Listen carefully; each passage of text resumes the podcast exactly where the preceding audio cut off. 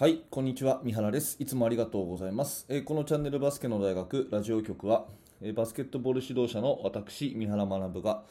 バスケットボールの話をしたり、コーチングの話をしたりして、一日一つあなたのお役に立つお話をお届けしているラジオ番組です。えー2022年2月16日水曜日になりました。今日も聞いていただいてありがとうございます。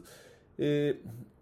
とここのところですね体調をちょっと崩していて、えー少し間が空いてしまったんですが今日も元気にバスケの大学スタートしていきたいと思います。今日は久しぶりに、えーこの台本をブログの方にも書いてみたので、えーぜひブログもね、えチェックしてみてください。さて、え今日のテーマは何かっていうとプロとは数字にできる人ということですね。あのバスケットで言うんだったらうんとざっくりとですねした表現を数字で語れる人これをプロと言うんじゃないかなというふうに最近強く思ったので、えーそれをこのラジオで皆さんとシェアさせていただきたいというふうに思うんですね、えー例えば試合でたくさんシュート入れよう、ね、たくさんシュート入れようっていう風なぼんやりとしたね表現をする人に対して、えー試合っていうのは42.5%のシュート率。これが目標ですよと、ね、言える人例えばこういうことですよね。そういうふうに言える人のことを、まあ、プロっていうふうに言えるんですね。この42.5%っていうのはあの私が今までいろんな数字を取ってきて一つの結論としてね大体試合でのシュート率っていうのは42.5%を超えると勝つっていう結論を私はまあ出したんですけど、まあ、例えばそういうことです。数字でねものを言えるっていうことが、まあ、プロかどうかの分かれ道っていうふうに思うんですね。でこれを思ったきっかけは2つあって1つ目はですねちょっと前なんですけど12月10日2021年の12月10日にですね、えー私はよくあのラジオを聞くんですね。ラジオをこうやって喋るのも好きなんですけど聞くのが大好きで特に Voicy をよく聞いててですね。で Voicy の中でも、まあ、あのよく聞くパーソナリティーさん何人かいるんですがその中でブロガーで作家のはあちゅうさんという女性の方がいるんですけどその方のね放送がすごく面白くて、えーその日のうちに聞いてあのずっと頭の中残ってたんですねえどういう話かっていうと、えタイトルがプロとの条件ということで、この、えはあちゅうさんはですね、あのカバン、バッグね、バッグ、えーカバンを買うのがすごい好きだと。うん、でカバンを買うのが好きなんで、えー、とプロの方とコラボして自分の商品自分のカバンを作ろうっていうねそういう制作段階に入ったらしいんですね。そしたら自分の中で好きなこうポケットのサイズとかなんかこうね、えーいろんなものをですねふんわりとした表現を全部プロの人はあじゃあこれは右から何センチ左から何センチで、えー文字のサイズは何かける何でいきましょうみたいに全部数字に変えてくれるんですごいこれをあのが驚いたとびっくりしたと。やっぱりプロっていうのは数字に置き換えられる人なんだなっていうことをすごい痛感したそうなんですね。っていう回なのでもしよかったらブログの方にリンクが貼ってあるので、えーぜひそちらを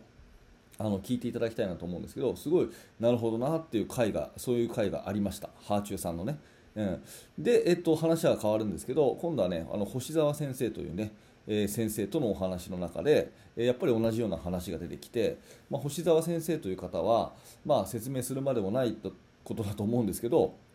えー元ね金沢総合高校という神奈川県の県立高校で、えー高校バスケの指導をされていて何度もね日本一を取られた、まあ、高校バスケ界のレジェンドですよ。私も非常に尊敬する人なんですけど、まあ、その先生がですねあのこの前、えーと「スポーツを止めるな」っていう団体の企画で、えーお話しする機会があってお話をした時にやっぱり何でもね数字にしておくといいよっていうことを教えてくれたんですね。とにかく何でもデータにしとこうと、ね、で数字で残しておくことが客観的な判断につながるんでとにかく何でも数字にしておきなさいっていうそういうことを教えてくれてすごいね、えー本当のプロだなっていうふうに思ったんですね。で例えばどんな数字取ってらっしゃったんですかっていうふうに質問をしたところ、まあ、5分間のあのミートシュート対面シュートの本数とかそれから、え20秒間で何回パスが回ったかっていう回数とかそういう本数。もうそういう練習中で何かこう記録に残せるものはありとあらゆるものを記録に残しておいたと、うん、であとは、えー、と何回その生徒が練習を欠席したかとか。そういうのも棒グラフにして、ねえー表表示したりとかあとはその勉強の成績とかも、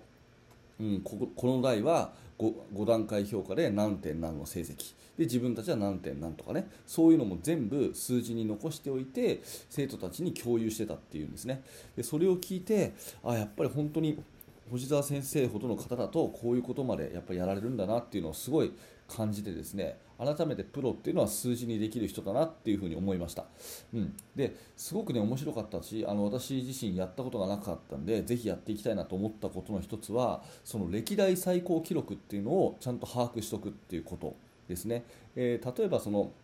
何でもいいんですけどそうだな。あとフリースローの数にしましょうか。フリースローの本数ね。練習中にフリースローを合間で打ったりするでしょ。多分これはほとんどのチームが打ってたりするんですけどこれを数字に残しておくかどうかっていうところをまず大きな分かれ目が1つあるわけですね。マネージャーさんなり、まあ、選手が自分でやってもいいんだけど、えー、今日は何分の何今日は何分の何って数字にしとく。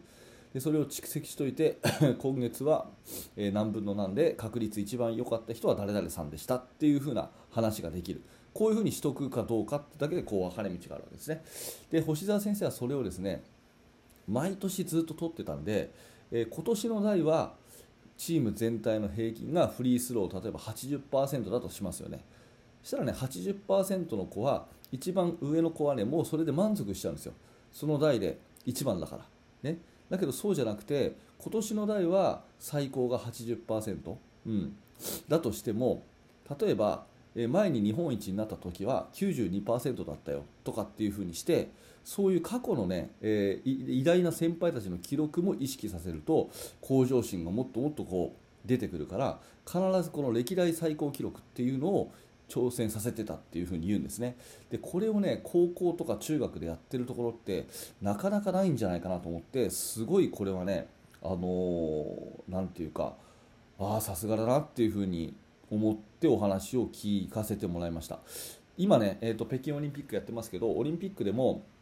その人の記録もそうだけど、え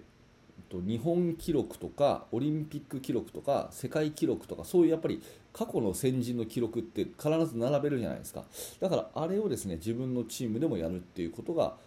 すごいね、えー、目から鱗っていうかあなるほどなっていうふうに思ったので、まあ、プロとしてやっぱり数字にできる人っていうところはそこまでやってるんだなっていうふうに改めて思ったというお話でございます。えーと、今日のまとめというのはですね、えプロの条件、それは数字化できる人、数字にできる人ということですね、えー、なぜならば数字は客観的な判断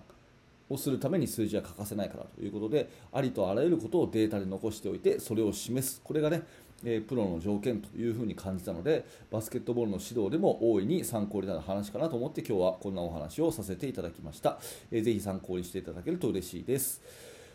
はい、えー、今日も最後までありがとうございました、えー、今日の番組が面白かった、興味が持てたという方はぜひチャンネル登録、え、よろしくお願いいたします。